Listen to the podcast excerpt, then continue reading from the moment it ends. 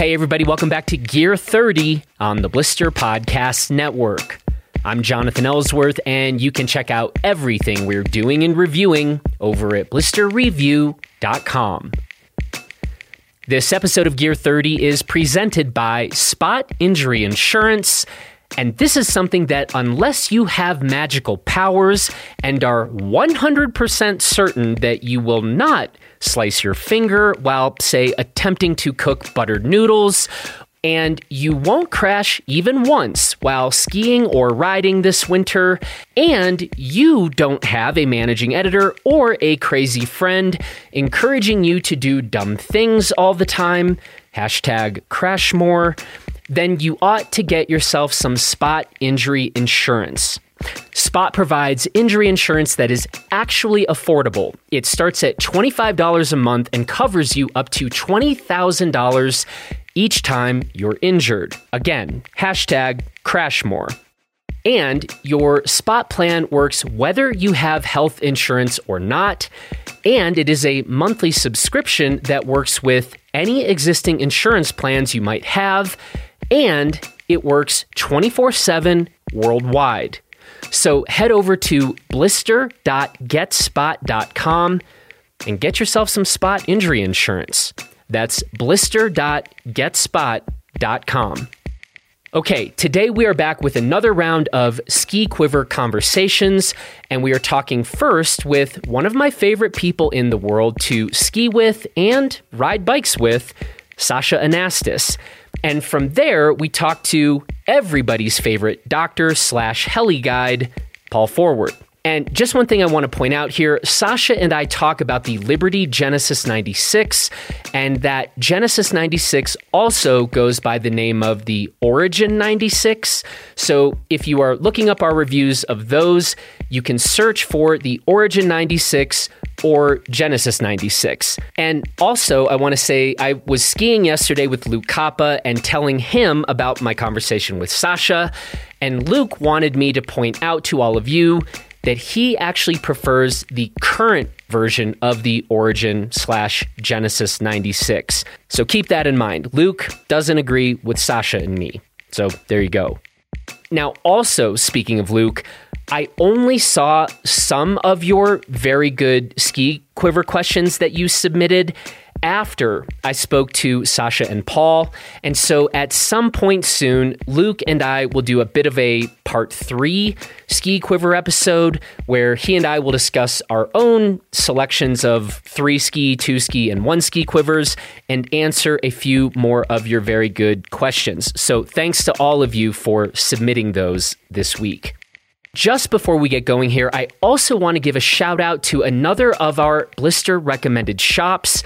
Gear West. Gear West is located on Long Lake, just outside of Minneapolis, Minnesota, and this is a very unique shop since we aren't familiar with too many other shops that are actually located on their own campus that spans three buildings and has its own green space. Gear West also has multiple MasterFit certified boot fitters, one of the largest selections of skis in the Midwest, including brands like DPS, Armada, and Faction. It is a premier race tuning facility, and Gear West has a huge selection of snowboard, Nordic, running, and biking gear. But you should not just take my word for it. One of our blister members, Gregory, recently visited Gear West after seeing it listed as a blister recommended shop, and then Gregory sent us an email with a rather glowing review of the store and one of the Gear West boot fitters, Mark Osell. Gregory wrote, quote, I could not have found a better boot fitter anywhere. Mark is a great guy with so much experience. He is a very careful listener and an attention to detail practitioner. End quote. But Gregory didn't stop there. He also added that Gear West is a phenomenal store and will get all of his future business, including his bike business. And I love this. Gregory was, quote, flabbergasted that this level of expertise exists in one of the flattest parts of the country, end quote. So, thank you to Gregory for sharing that with us, and kudos to Gear West for being so good that you are out there literally flabbergasting people. So if you happen to be in the Minneapolis area, be sure to stop in and see for yourself.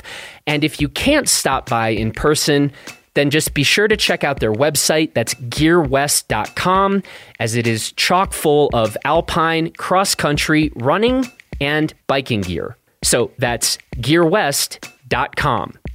And now let's talk about some ski quivers with Sasha and Paul. Here we go. Sasha Anastas, it's you talking to me again. It is. It is. It's 10 what? 10:30. This is our hour of power. This is when we do our finest work. I mean, I'm not sure that's true. The irony is so we're going to run our conversation first and then Paul Forward is coming on. I actually recorded Paul a couple days ago, actually Saturday night, also at 10:30 p.m. So I don't know what's happening here, but this is apparently when we have podcast conversations. Well, I uh, worked night shifts for so many years that this is when I actually, my brain is the most highly functional. And now that I have a three year old, it's when there's actually a hope and a prayer for me to start something and get to completion. So um, this is this is my my time. And also, I can attest you're pretty worthless in the morning. Oh yeah, yeah. I don't function until about eleven thirty in the mornings. okay. Well, we are here to talk about ski quivers. I think we're going to go ahead and start with you at the three ski quiver level, and then we're going to work down two and one. So, what do you got? Yeah, so the quivers this year were um, actually a little bit more fun and different than they had been in the past years, um, only because I was really thinking about okay, what's my COVID quiver setup? Like, what is what do I want this year, knowing that there or hoping that there's a good chance I'll get into the backcountry a little bit more than I have in years past, especially with all the unknowns with how resorts are running the um, passes, whether or not you need reservations. I am definitely not a plan ahead type of person, so reservations to ski are definitely. that's the truest. That's the truest statement that has ever been uttered on a Gear 30 podcast. I mean, I think I wrote these these words verbatim in the quiver write up section, um, and I knew you were going to be laughing at them, Jonathan. So I kind of did it just for you. But nonetheless, yeah, I mean, I've never been able to plan ahead for for skiing. Like, no, Any, or anything I mean, ever. Okay, sure. Uh, yeah, I don't. I just, I you know, calling or like going online and getting a reservation at like an epic resort or something, something of that sort was hard for me to wrap my head head around. I'm hoping to get more in the backcountry and then just pay upfront the pass fee this year for when I do get to get out to Crested Butte or Breckenridge or, or any of the mountains around me. So this year's quiver was a little bit more backcountry focused. And I have always in the past wanted a backcountry setup on a wide ski.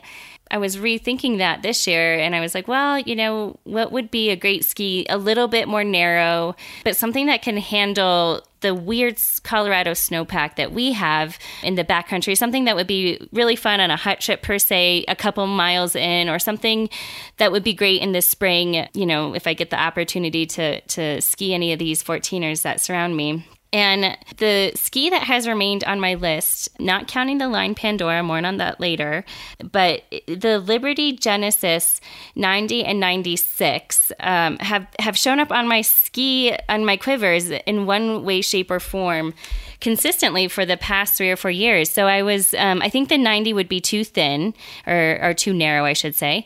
So I'm thinking the 96 would be kind of my first ski, and that would be more my backcountry, my lightweight backcountry, but also a ski I could take to the resort um, when we haven't had a lot of snow and that that can carve decently. So then I'm thinking, okay, now what binding do I want on this ski? Something lightweight or something more versatile, like you know. Uh, Salomon shift. I'm not quite sure. This is where I'm a little bit torn on that aspect. I think it's one of the interesting things about that ski, though, is it's a very legitimate conversation. You can put a shift on the Liberty Genesis 96, and that makes a lot of sense. I'm sure there's there's a number of skis. It's not like it's like a unicorn ski in that sense, but it is a ski that I think you could actually roll with something heavier like a shift. But it's not weird if you were to put a lighter weight tech binding on that ski either. So I'm, I actually agree with you on this. Yeah, so I think for the three quiver ski option, because I have a little bit more options, I have more more space. I would put a lighter binding binding on it. Um, I know um, Dynafit has a women specific binding, and I think I answered that in my write up. And I my my rhetorical question is, well, okay, how does this women specific lightweight tech binding differ from any of the other bindings? How do you make a women specific binding? I don't I don't know. you get a good marketing person. I guess, right? The dins seem um, pretty consistent. Uh, you know, I think they go up to a 12, which is, you know, pretty standard operating procedure for it. for, you know, uh, binding in the intermediate or advanced for or a lot. Advanced, There's yeah, a lot of yeah. good skiers who yeah. are, bindings are maxed out on a 12 din. And then, um, so I committed to the lighter weight binding setup on the 96, on the Genesis 96 for kind of my 50 50 mostly backcountry but hey i can ski this um, you know if i if i wanted to in the on the resort. And then i had a change this year and i i had to think long and hard about it. For my all mountain resort charger i have been a tried and true line pandora 104 fan for years. I really can't quit this ski, but this year, especially after chasing Luke around Crested Butte last uh, winter, um, and I think we had pretty good snow conditions. Um, I really, I, I really fell in love with the Nordica uh, Santa Ana 104 free, and it is just ever so slightly damper than the Pandora 104, um, and therefore was a little bit more stable. And, and, I guess I shouldn't say stable. It could just charge a tiny bit harder, a tiny bit less playful. Now I was skiing this on a 172 centimeter length. Don't laugh. And and we should make sure for if people aren't aware, you are a garden gnome, so it's a pretty long, pretty long ski for you. I mean, I'm five one. Uh, whether or not I you know, fall into gnome status. Maybe, maybe not. But yeah, this is a long ski. This is a super long ski. And in the softer snow, I didn't have a problem with that longer ski. Kara's been trying to get me on longer skis for a while, but um, I think she just wants to share more skis, and uh, it's hard to share skis with somebody who's five one. So, so I, I, think I would opt. Uh, I think the ski comes in a 165, and I would like to get on that length this year to see how that does. I felt a little overwhelmed yesterday when I was skiing the the setup um, crud on Monarch, and and this this snow is hmm. you know some of the poorer snow we've skied in just because it's beginning of the the season and it's been warm and then set up. So it was pretty hard to get that ski off the ground to do a hop turn at that 172 length. So I think I would opt for a 165. And then my third ski, I, I went back to a wide ski, something that would be good for powder days, heavy days, kind of, but something that I know would be able to do that could ski hard once the, the powder skis off. And I went back to the Line Pandora. This year they had a Line Pandora 110. And truth be told, I haven't gotten on the ski yet. But this ski, starting in 2014 and I think all the way through 2018 or 19, was a ski that I'm pretty sure every single one of my friends and myself included had. Yep. And we skied this all mountain. We skied this no like chalky conditions. We skied it powder. And and so it was pretty fun to put that back on my list. And then I thought for sure I'd put a shift, a Salomon shift binding, something heavier, something more versatile that that would give me more stability on the resort on this ski. So that was my three ski lineup. By the way, I have to say, I'm first of all, I'm really psyched that you have the Liberty Genesis 96 in your quiver. I have a confession to make about that ski. Oh, I can't wait. It's a really good ski. It's a great ski. It's a great ski, but here's the thing. And so this is the part that's it's like kind of unfair to Liberty they slightly tweaked that ski. If you go back and look at past quiver selections from me, I I had the Liberty Genesis 96 often as my 50/50 ski. I just personally liked slightly better the previous iteration, and they're so similar. But I think it was just I I don't know, unfairly was sort of upset that the newer version I liked slightly slightly less than the previous, it's made it difficult for me to keep putting that ski in my quiver. And for sure, you can go read our reviews of this stuff and the rest. It's really slight, and that's why I feel bad. So I'm glad you still are waving the flag. But it's so interesting you say that. I feel the exact same way. I had that ski, um, I think I want to say they changed it the 2019 2020. So I had this ski, that 2019 2020 ski, to do an A and B in Telluride a few years ago with the, the 2018 2019 ski. And when I was doing this quiver, it was that 2018 2019 ski that I had in my mind, and I still have, of course, that I was going to do this 50 50 backcountry setup. So that's really funny you say that because that's, I'm 100% on the same hmm. page with you there. And again, the thing is, like, it's such a subtle thing that do I think I would ski the two skis any differently? No. But there is a bit of a different feel. And again, I would trust, like, go read what we actually wrote about the difference. It's maybe the new ski is maybe a little more precise, but man, I, I mean, I raved about that previous iteration and that was using it primarily inbounds. So anyway, I, I feel bad. They are close enough. It is not like the new version is a bad ski, but preference wise, I guess it sounds like see this is one of the reasons why i like skiing with you. Apparently we're on the pit there's a lot we fight about but when it comes to this kind of thing we're kind of rolling similarly. So okay. Yeah. I, that I, I got that off my chest. I'm done with my confession. Good. Good. But no, altogether, both um, the 20, the older 2018 2019 version and moving forward to the 2019 2020, and it's unchanged this year per our visits with Liberty at uh, Yep. the trade show, are is such a great ski. And I did, I did say that I think this is a really great one quiver ski for those of us who live in Colorado. It gets so many Yeah. bases covered. Um, I just, I think it's a really Yep. great it's ski. a good one to put on people's radar for sure. Okay two ski quiver.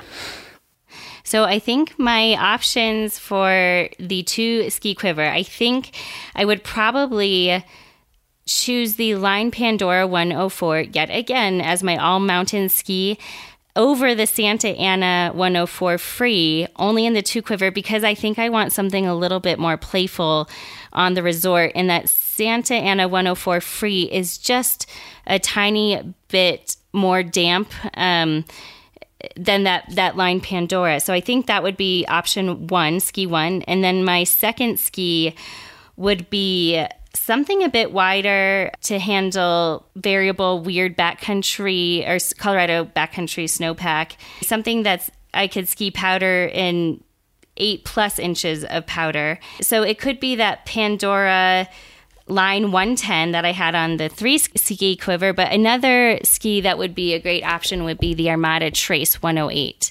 I skied that one a couple years ago. And that was a really fun ski. It was very surfy, but it could still it could hold an edge fairly well. So I would feel comfortable taking that into the backcountry, and I, I would feel comfortable and confident that it could handle you know weird snowpack, having to do jump turns, all that stuff. You know, uh, just a good reliable ski that you could ski technical terrain on. So hey sasha guess what what? i like that ski too Ah, what do you know?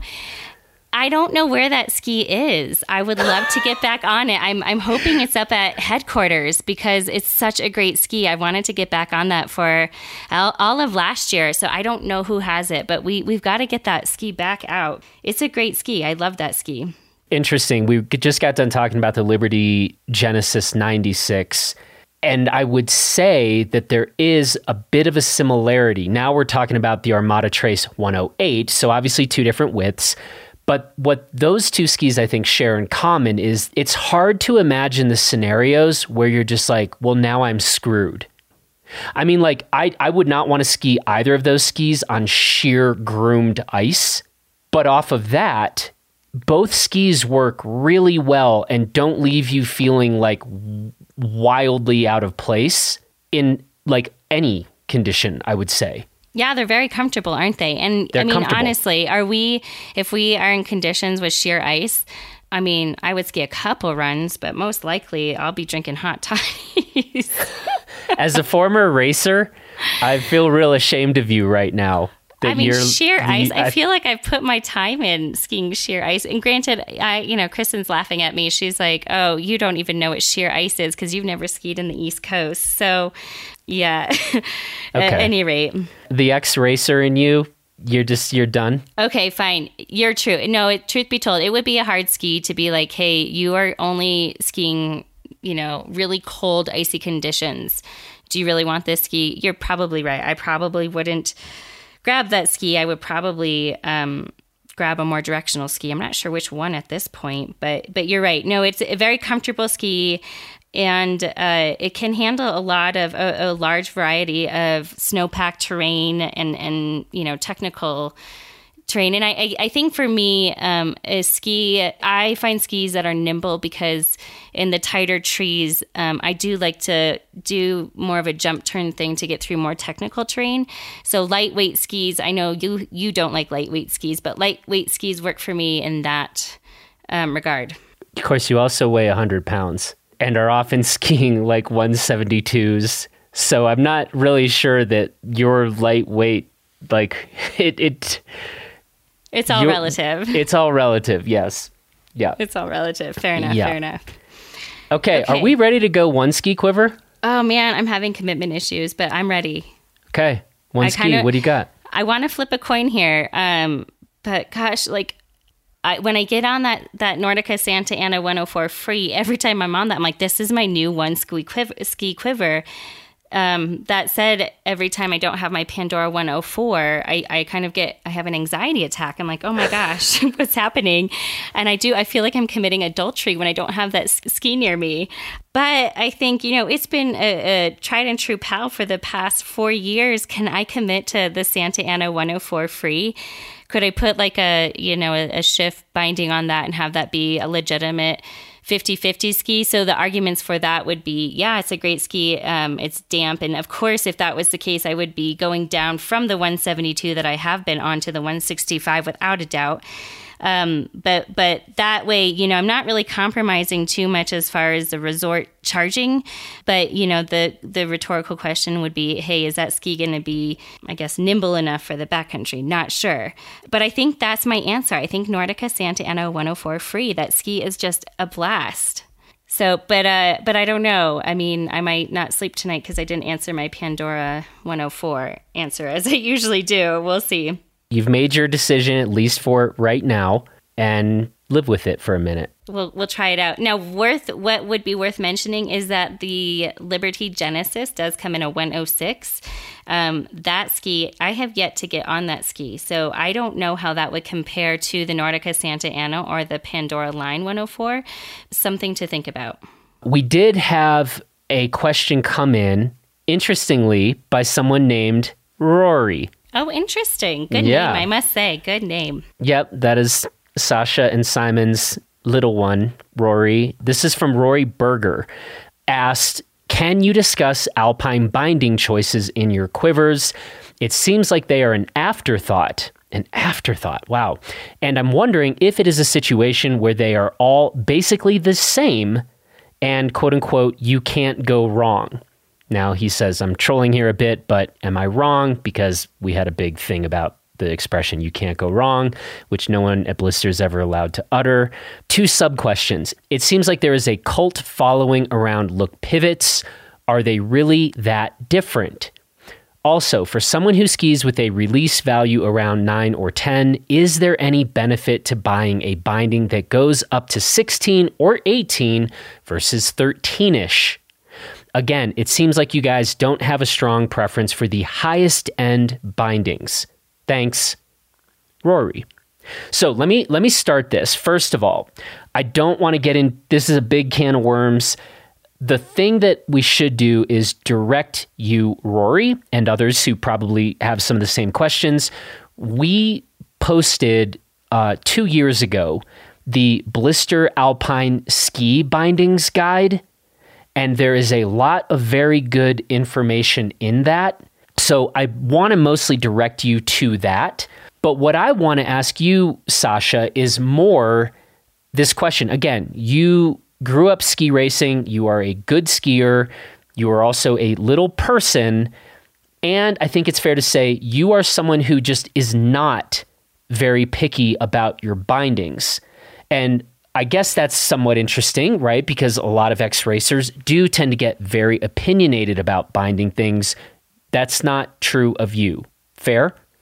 Fair. And and um, the only caveat with that statement would be I have and, and this is totally truth be told, I have never skied on a tech binding because the racer in me feels has this preconceived notion in my head that it's just I'm going to fall out. It's not stable enough.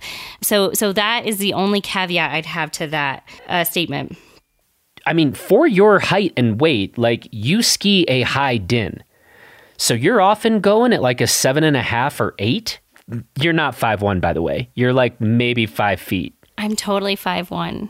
You're maybe five feet, but I'm I'm in like I'm like five and seven eighths here. There's no way you were actually you've there's you were rounding up to get to five one. So okay, well we'll humor you. You're five one, a hundred ish pounds, skiing a din of seven and a half or eight. So that puts you. That's not probably all that common.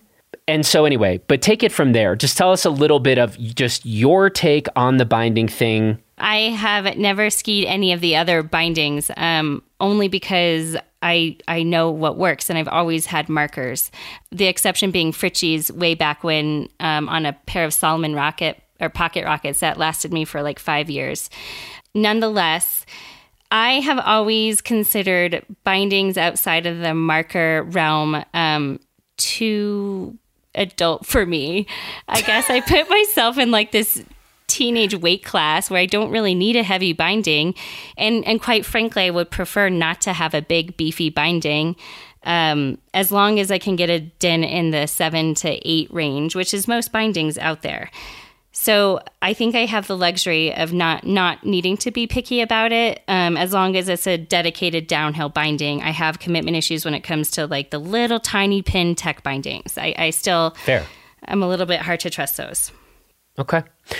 Paul Forward and I will be bringing up the bindings issue again, so um, you can get more binding talk in our next conversation here but yeah, it is a big it is a big subject. That was Sasha's take on this.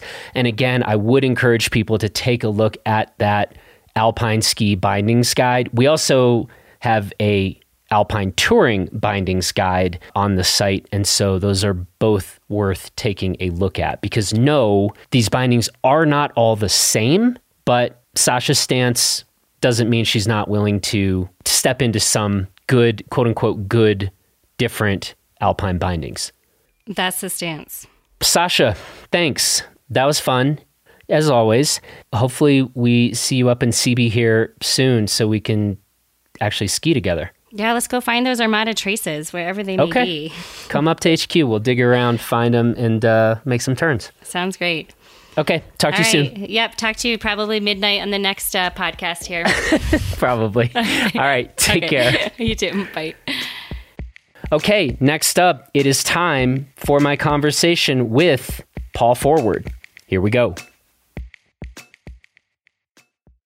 Well, it is currently Saturday night at 10:30 p.m. Mountain Time, so of course, I'm recording a podcast with my good friend Paul Forward because this is when Paul can talk. He's, you know, he's a busy, important man. And so he was like, "You be ready at 10:30 Saturday." And and, and we'll go. So uh, you know, hi Paul. Hi, Jonathan. Uh, I am sorry. I I have a child, as as you know, I have an 18 month old child who has bedtime and bath time obligations and other things we have to do here. So that's why we're talking late. I apologize. You know, I tur- I turned down like five dates tonight because I was like, sorry, sorry, ladies, I got a date with Paul Forward at 10:30. I thought you were working out and getting swell tonight while you were waiting for me to finish up bedtime.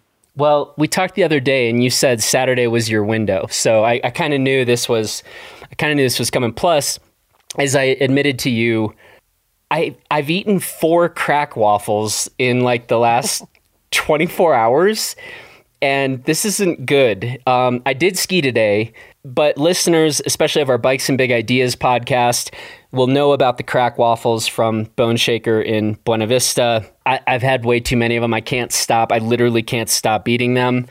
And so, yeah, I did ski today, but then I was like, I need to get another workout in here. And plus, I what else am I going to do? I got to talk to Paul at ten thirty at night. So, well, I, I, also want to apologize to whatever lucky young ladies would have had your company tonight instead, because I'm sure that would have been wonderful for them. Um, so. Maybe. Anyway, um, we've got some things to cover, kind of a few things to cover. And so we're just going to get into it. Big news. You know, we're here to talk about ski quivers and little Paul Forward Jr., aka Ren. Ren just got his first skis, and you told me he actually already has his own quiver. He, he does. He has a little mini quiver. Um, Nordica Team Juniors in 70. They're uh, they say they have energy frame technology in them. And uh, and then just today, our good friend Charlie Renfro, um, friend of Blister and uh, photographer, uh, dropped off from from his kids who don't need them anymore a pair of Madshus Snow Pups, which uh, are we'll call them Ren's Ren's Nordic and touring setup, and those actually go on his regular snow boots. So, uh, so today he had a kind of a triple sport day. We did some alpine skiing in the driveway, and then we did some Nordic snow pup skiing around the yard, and then he did some sledding to kind of top it off. Wow. So wait a sec. How old is Ren now? He's 18 months. 18 months already has a ski quiver.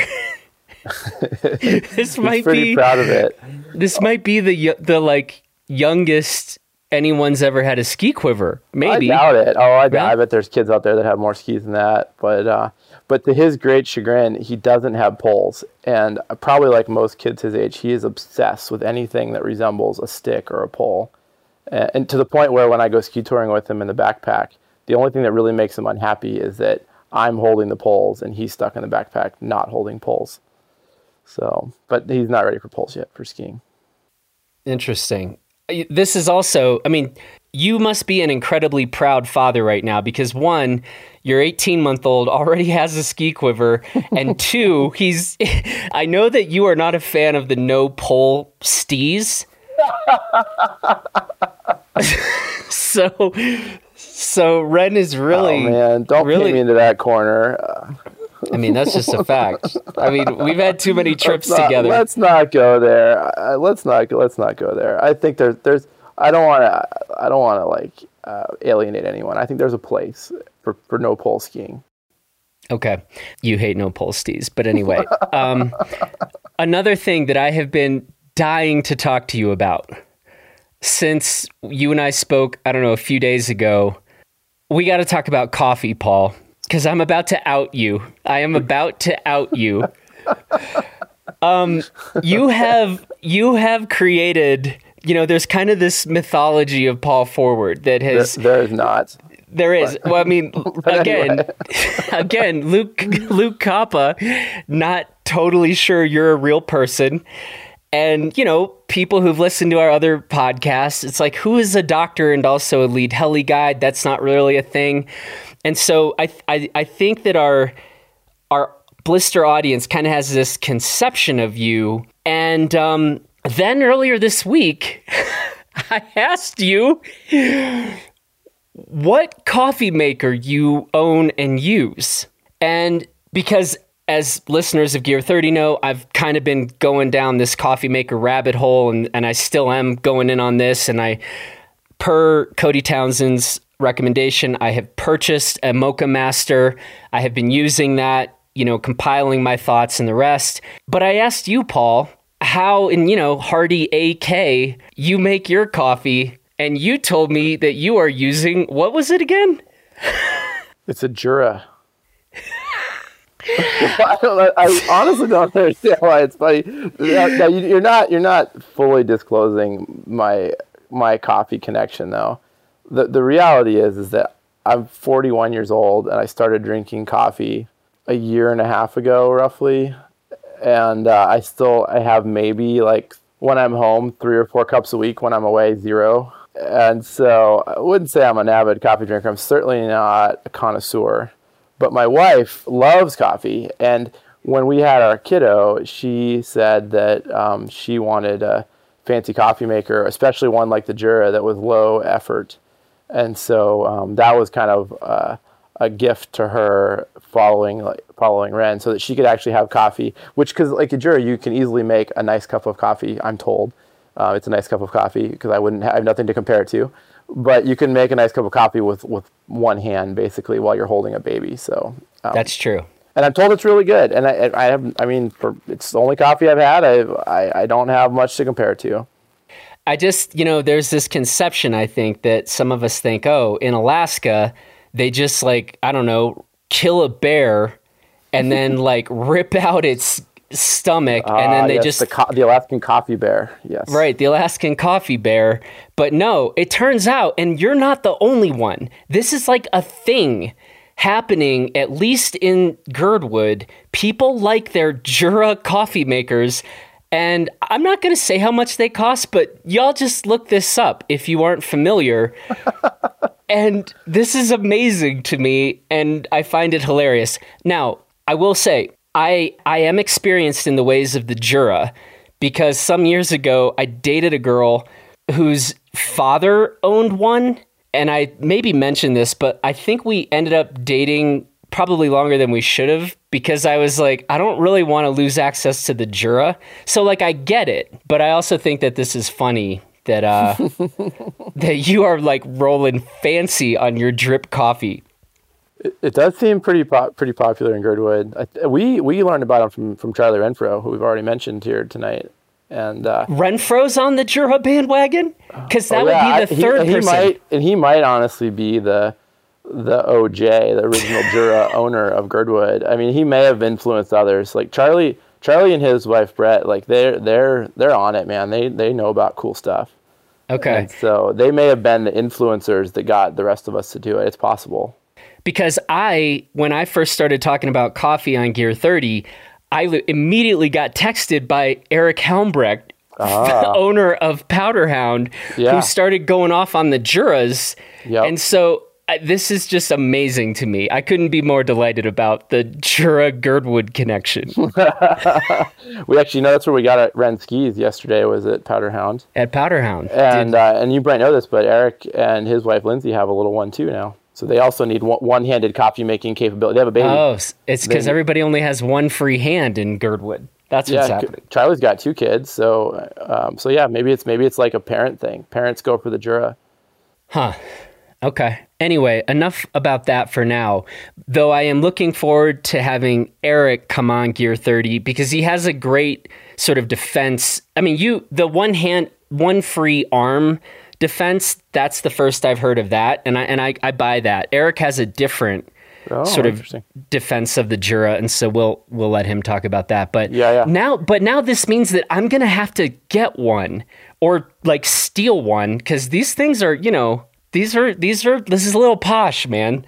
but I, it's got to be in my mix of different coffee makers I'm testing. The the people need to know. okay, ski quivers.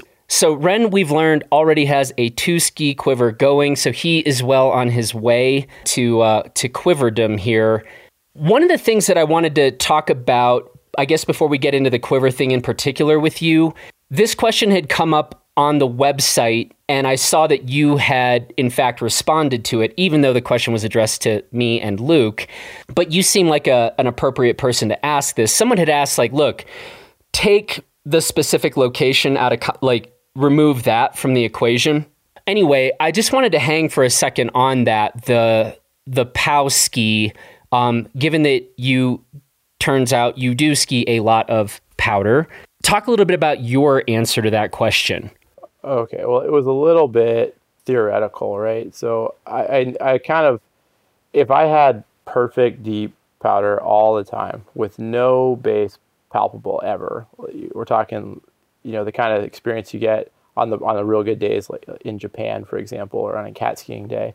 Um, I would ski the DPS spoon because it's crazy. It just it slides across the fall line. You're always on top, and you can just go so fast, or or slow down really really quickly. But that ski is still a pretty special feeling to ride in those kind of conditions. But is the opposite of versatile. And as soon as things get at all, you know, as soon as you start to feel the base, you start to wish you were on a different ski.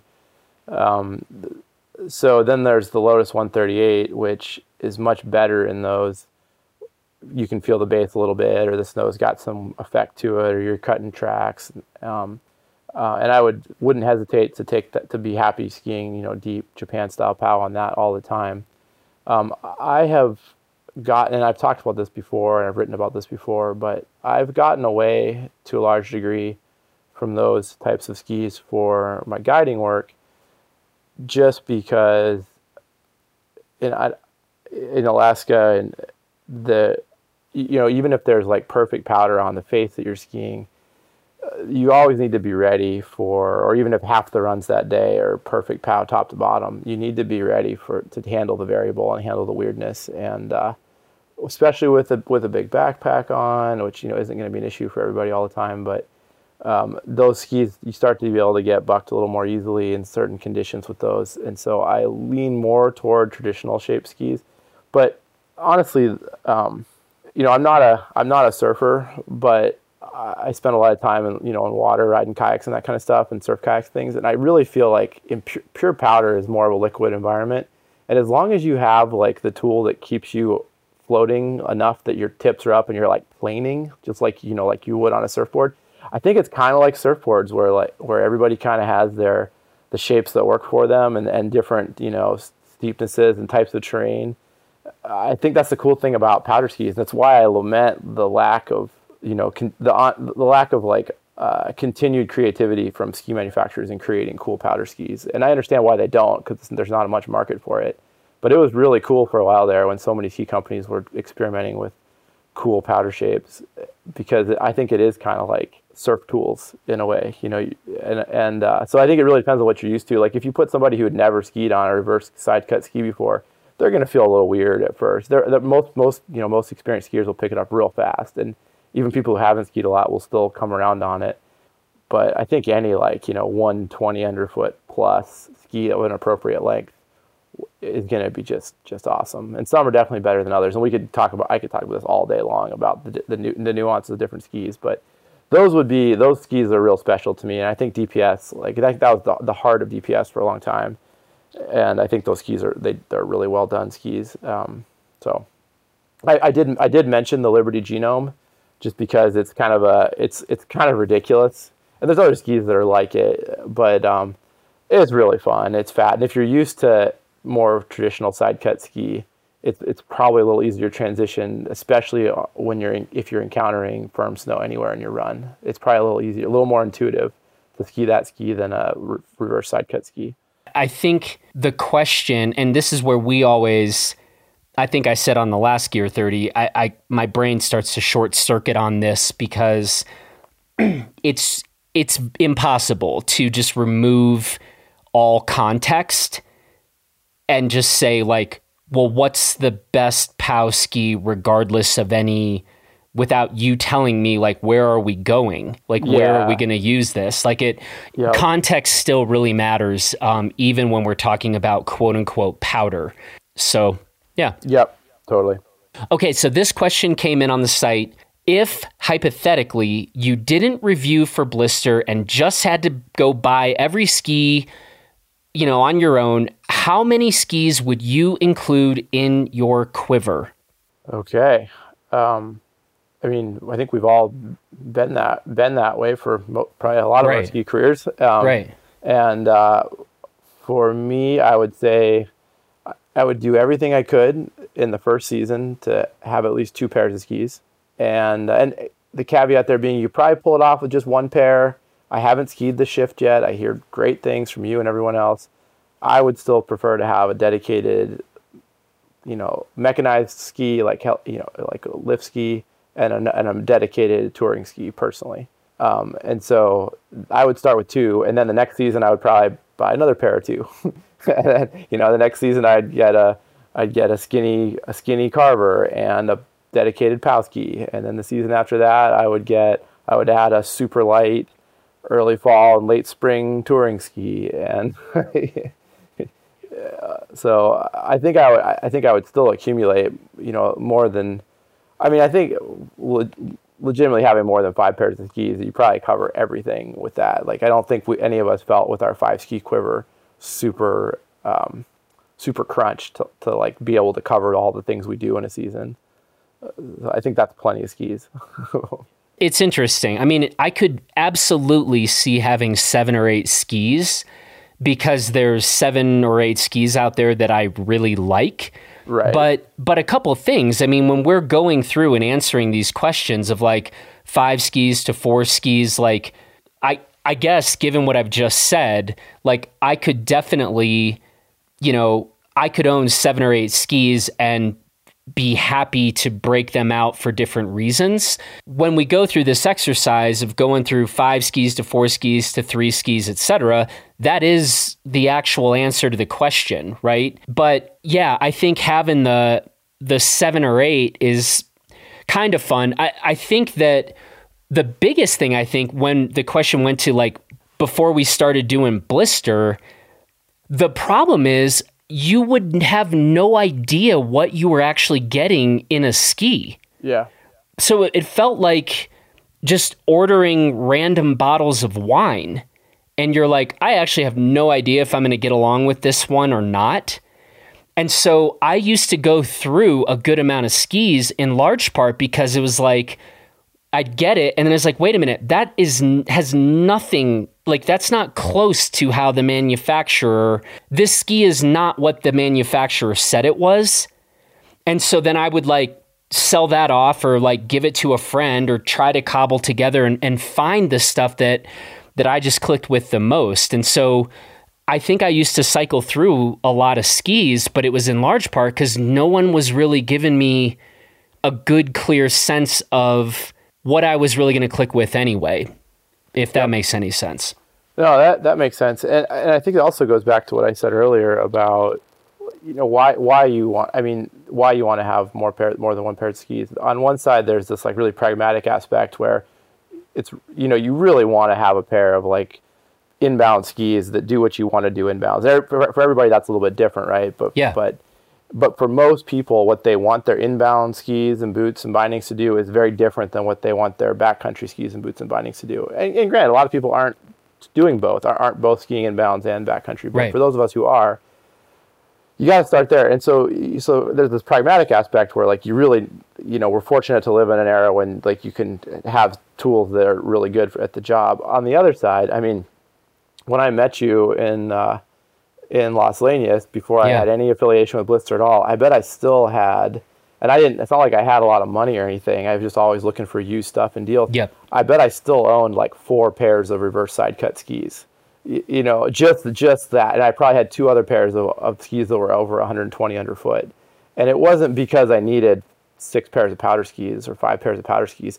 It was because I loved the. I mean, I'm always kind of a nerd or a tinkerer when it comes to like playing with gear but I just loved the different sensations, the different experiences that I would get from being out touring or riding the hill on different stuff. And uh, and you know, there was a time, probably about the time that you and I met, uh, where there was there were quite a few pairs of skis that are out there that were just frankly not not good. The, the ski industry was going through some weird growing pains. Um, but I think these days, like you know, you and I talk about this all the time we don't talk about like we rarely talk about good skis and bad skis. We talk about who a particular pair of skis is best for and what you know what what a particular pair of skis has going for it. And so it's just fun. I mean, if you have the ability to demo or or borrow or try other pairs of skis, it's really fun. And you, it's really fun to try them. And so the quiver and one side. I mean, what's what's the point of skiing anyway? Going skiing is about having fun, right? I'm yep. getting a little philosophical here, but for some of us, part of that fun is tinkering and trying and experiencing new things because we get get on new pairs of skis, right? and so from that perspective, your quiver is like infinite, you know, right? because, because you get to experience and learn from different, you know. I would never have a pair of World Cup slalom skis if I had to have three pairs of skis, but I have a right. pair and they're awesome, and I take them out a surprising amount. I think that's the thing is like there is this uh, again, I guess to use the wine analogy, or there's all kinds of other analogies we could use. It's like there is this process of exploration of you either find that ski and you're like, wow, I really get along with this, or it's like, wow, this is not maybe the ski that I naturally click with the most, but it is opening up a different way of skiing that at that point in time, you might be like, I'm kind of into this right now. And so I think that's kind of a, a back and forth process. Now we're really far afield from the original question, but yeah. but uh, yeah, I don't know. The answer's five. the answer's five. um, yeah, but I, I mean, I've I've said it too. I mean, like there definitely are those times. Like I know what skis I like, and so yeah, the answer probably is five or seven or eight. But if it was two or three, I would go just get to ski the stuff that I know I like the most.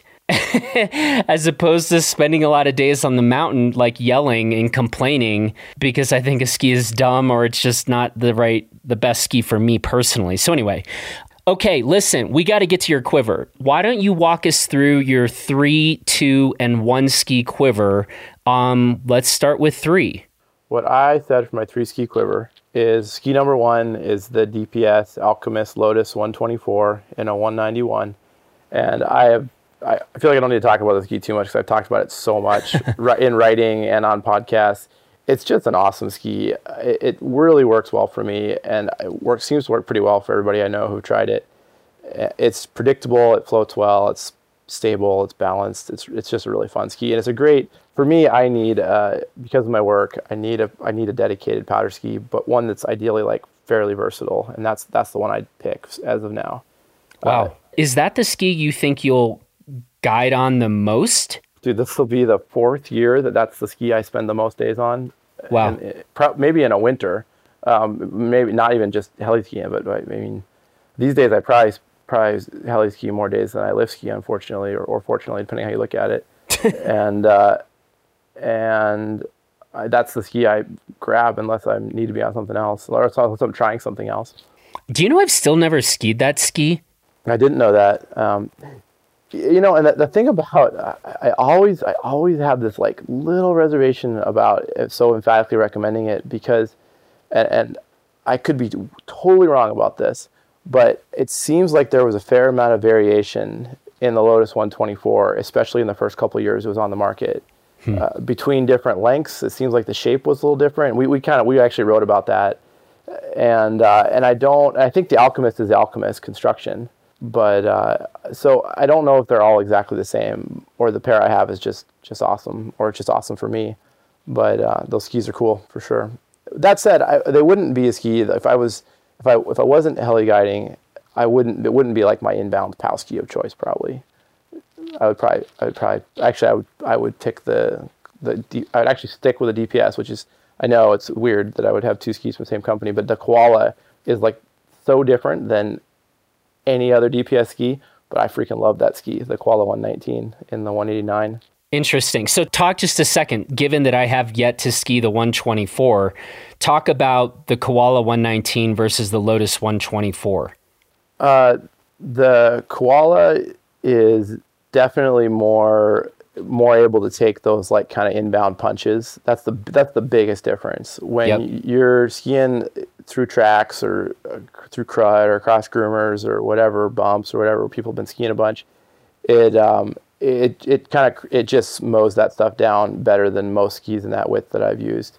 Yep. Uh, it still floats remarkably well. You know, I'd say in, in, the in the chargeability category for me uh, in my style of skiing, it's it's up there or maybe even better than the um, than the old pair of Bibby or Blister Pros I have. And I know that's a strong statement, um, but it but in POW it's it's remarkably better. It floats much yeah. better, and so um, Uh, it, it's you know I wouldn't say I hate the, I hate to use the word playful because I, I, don't think anything about my skiing anybody would watch me ski and say I'm like a play, a playful skier, so it's probably disingenuous. But it it makes me feel like I can like make more little like slashes and you know my little attempts at doing little little jibs and stuff, um, which are poor and awkward and old man like but I'm sure that it makes me feel like I can do that stuff more. But it is a burly, it's a fun, chargy ski. I, I freaking love it. I think it's awesome. Number two, Völkl Mantra 102. I, I think I would, I, I'm on the fence a little between the 184 and the 191, but I think I would go 184 just because usually when I want to be on that ski, I am, uh, you know, skiing fairly chopped up, uh, firm conditions and in that which case the length doesn't help me that much. But that ski is really fun. I I would like to have a little wider ski for this number two slot. If the if the new uh, Katana 108 is base is a six millimeter wider Mantra 102, I'm sold. You know, sign me up. I'll take that. Sounds great. I've been so impressed with that Mantra 102, and, and I really like the M5. I think the M5 is an awesome ski but I, I didn't feel like I really lost much going up to the 102 as far as like hard snow performance.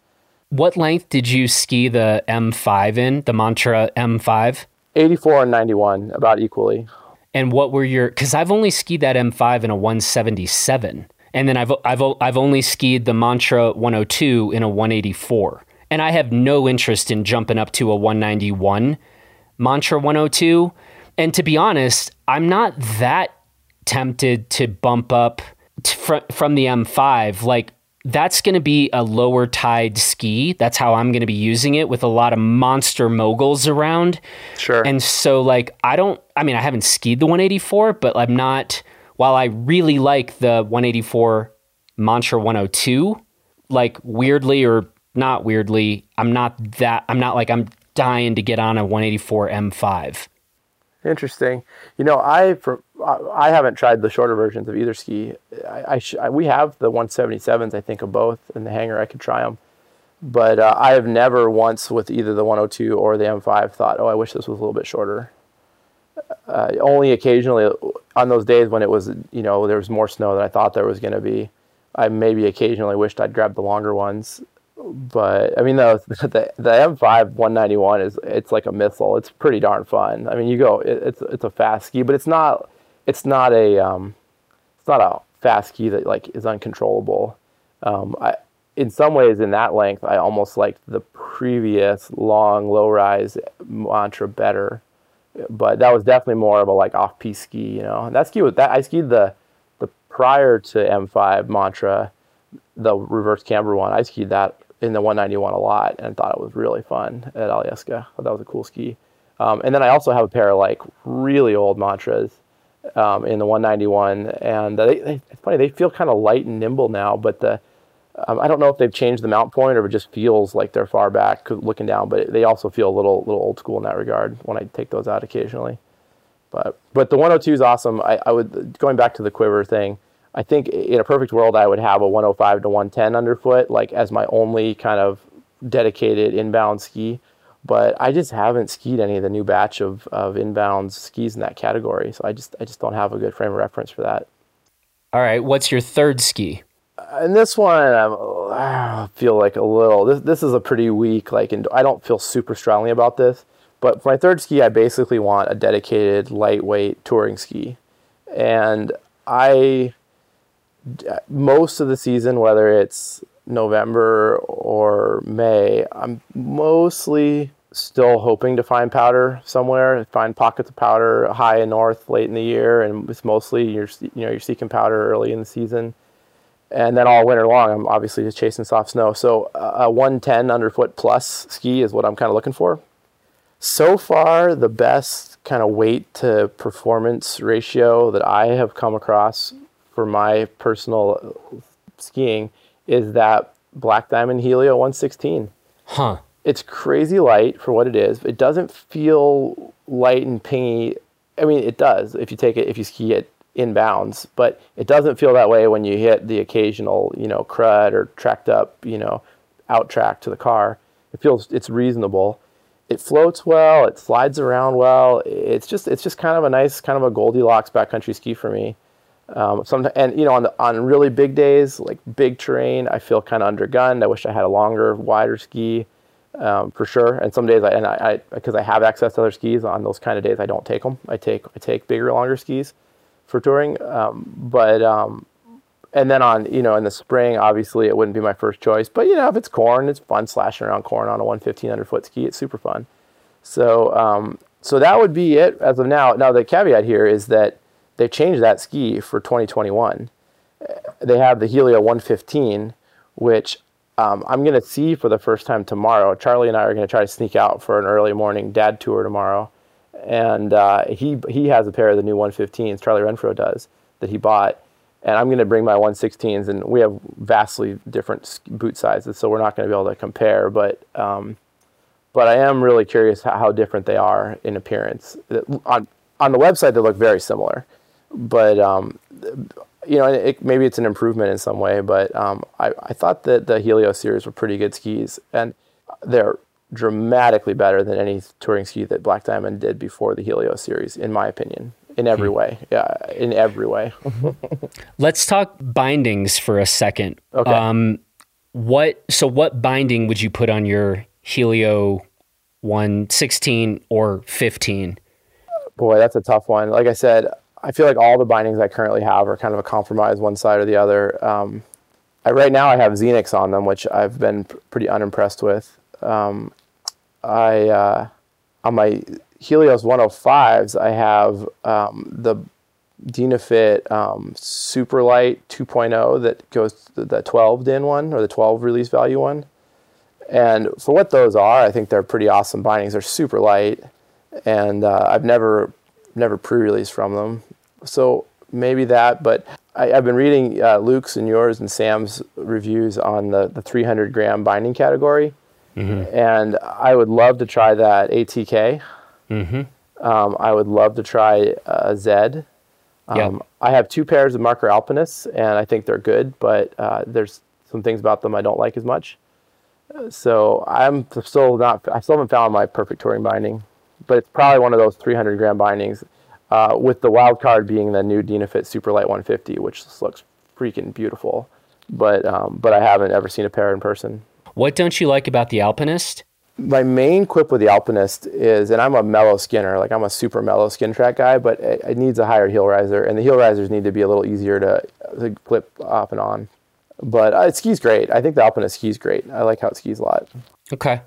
Um, you've had a pretty specific opinion about your alpine bindings previously. So when we're talking about, you know, for your DPS Lotus 124 and for your Völkl Mantra 102, are you going to be pretty particular about what alpine binding you want to put on those two skis?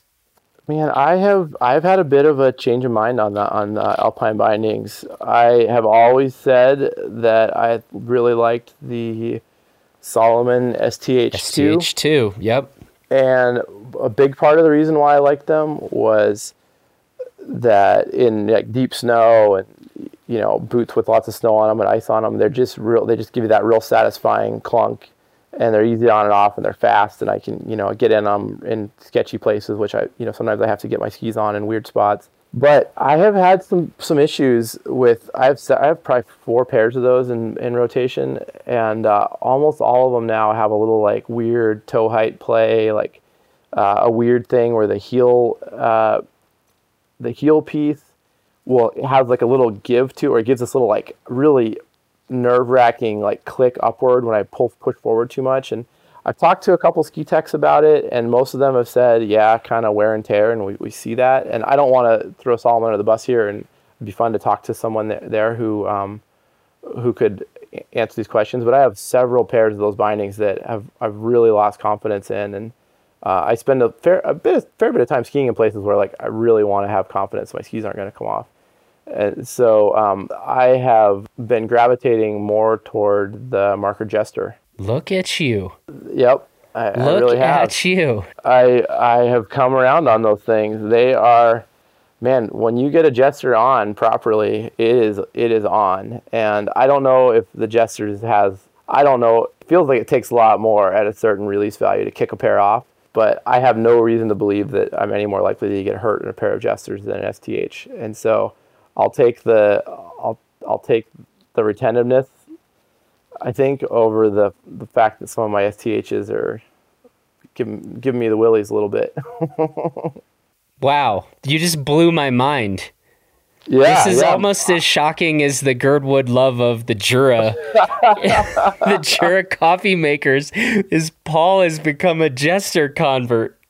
I want. I mean, and to, to even like put a finer point on it, if I had all the remaining worlds like Gen One Jester demos available to me, I would have those on every pair of Alpine skis because I love I love tweaking the mount point, and especially with all the reviews we do. Because as you and I both know, it you can really appreciate some significant changes in the character of a ski, and we also both know that ski manufacturers don't always put the the best optimal boot center mount point for most gears on their top sheet.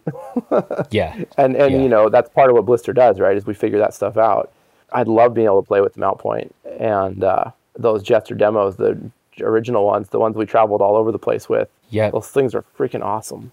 Let's keep it moving. That's very interesting. And we should. We'll um it would be fun to to kind of go down the Alpine Bindings rabbit hole, bring in some manufacturers again and kind of talk through this and let some different companies make their cases. And um, yeah, now that you're less zealous perhaps than you once were, maybe you're a little more open open minded these days. So we'll see about that. For now, let's keep it moving to Ski Quiver. What are you doing?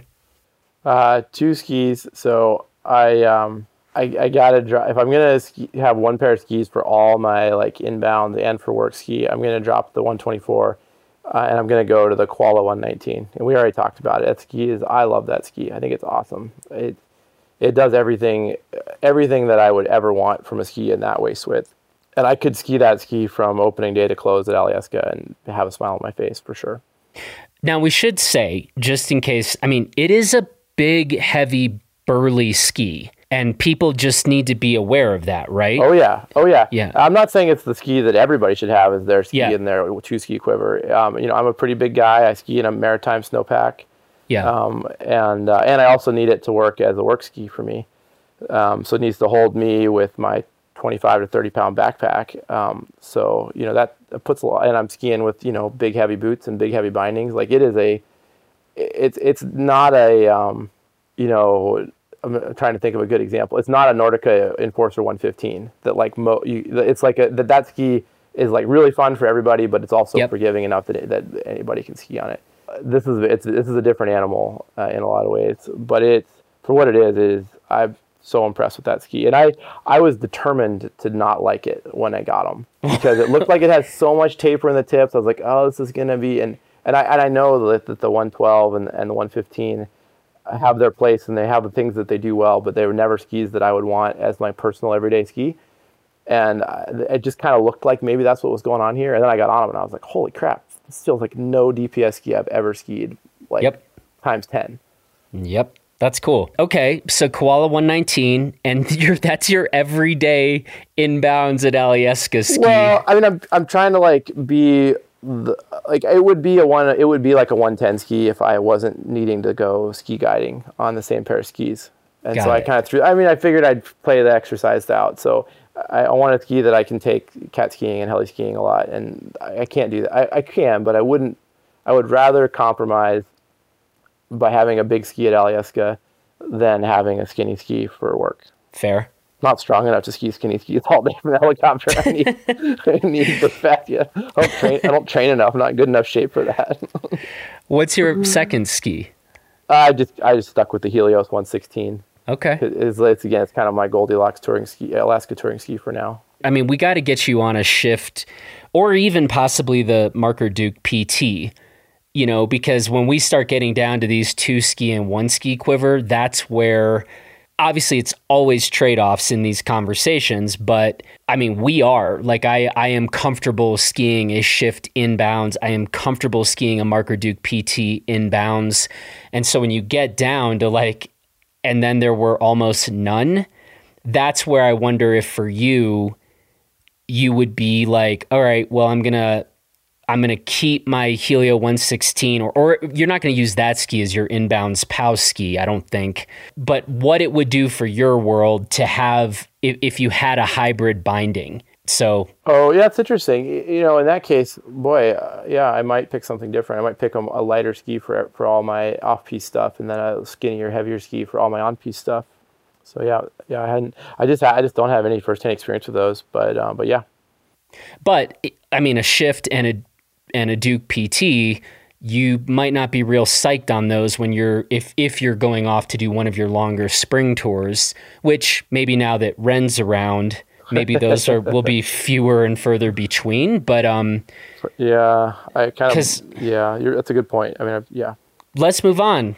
Drum okay. roll, please. One ski quiver. What are you doing?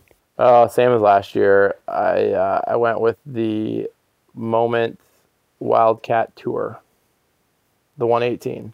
Got it. The tour. Yeah.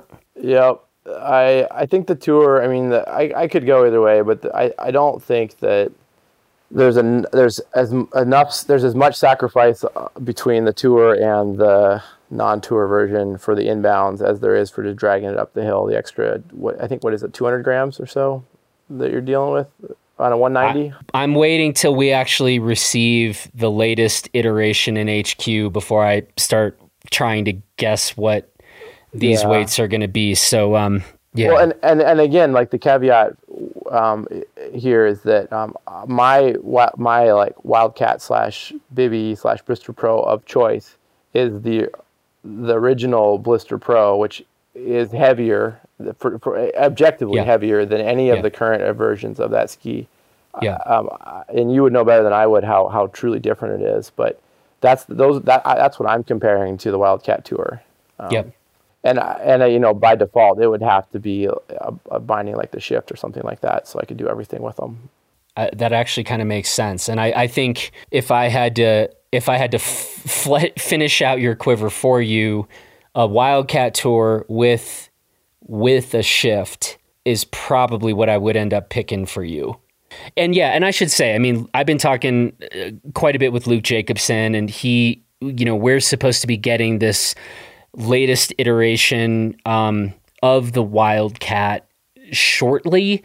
And in in fairness to Luke and Moment, I mean, COVID messed them up, you know, and so sure. we were supposed to get these skis last spring, and so I think Luke by now knows better than to say something wildly different than is the case since right. we are we will turn around and be like well this is what this is or and this is what this is not. But and he's really like dude i think you're going to be very very pleased with this latest iteration of the ski. There is some weight back into the ski and uh, so you know we'll see and we will report um, totally. But again, yep. I'm talking about the wild, not the Wildcat tour here. I'm, I'm talking specifically about the Wildcat. So, yep, yep. Um, gotcha. So we'll see. But yeah, I'm, I'm, I think both of us, you, you and I, are uh, will be ha- happy to have uh, the non-diet Wildcat slash Blister Pro back in our lives. Um, Yep, that's a great ski. Uh, until until the koala came into my life, that was my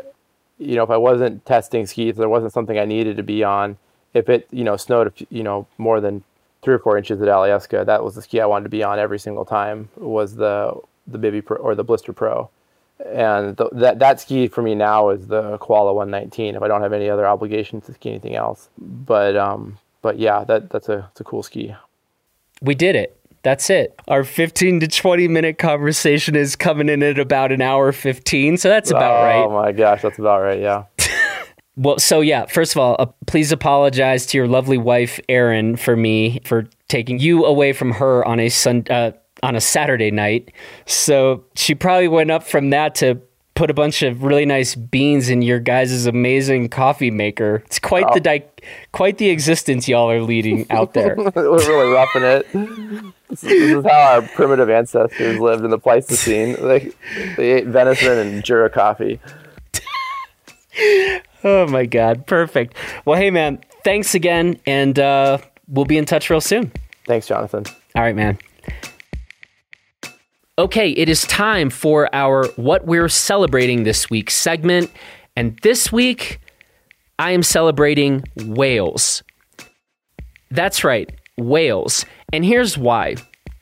Because I am going to imagine you can get a little bit like me, where you get real head down and focused on probably a pretty thick workday. And this is what's happening to me a few days ago. And then I actually got on my phone and just happened to scroll across on social media and saw this spectacular video of a giant whale swimming alongside a boat. And I kind of stopped and thought, this thing like actually exists in the world. And it was incredible and it was it just broke me out of my very focused narrow little world of what was going on right in front of me and reminded me that the world actually is a truly magical place with absolutely fantastical creatures like giant, giant whales that are real.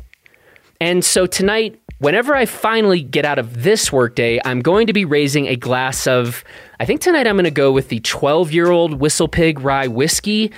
And I'm going to raise a glass to these giants of the sea that seem like total make believe. And I want to give a spoiler alert here. I might soon be raising my glass to the octopus because there's a new documentary out on them that I want to watch. And man, the octopus is every bit as mind blowing as massive giant whales. So, you know what? Cheers to both whales and octopuses because these are real life fantasy creatures that actually exist and remind us that the world is a wild, beautiful, mind blowing place. So, there, there you go. And that brings us to the end of another edition of Gear 30. If you are enjoying these conversations, then be sure to subscribe to Gear 30 and leave us that five star rating in Apple Podcasts and tell your friends about the show, you know? I also want to say thanks to Sasha and Paul for the conversation. Thanks to the strikingly handsome Justin Bob for producing this episode. And thanks to you for listening. Until next time, please take good care of yourself, by which I mean go to blister.getspot.com to get yourself some injury insurance so that you're not even more screwed when you crash this season. Not if, but when you crash this season. And so that's all I've got. Get yourself insurance, and we will talk to you real soon.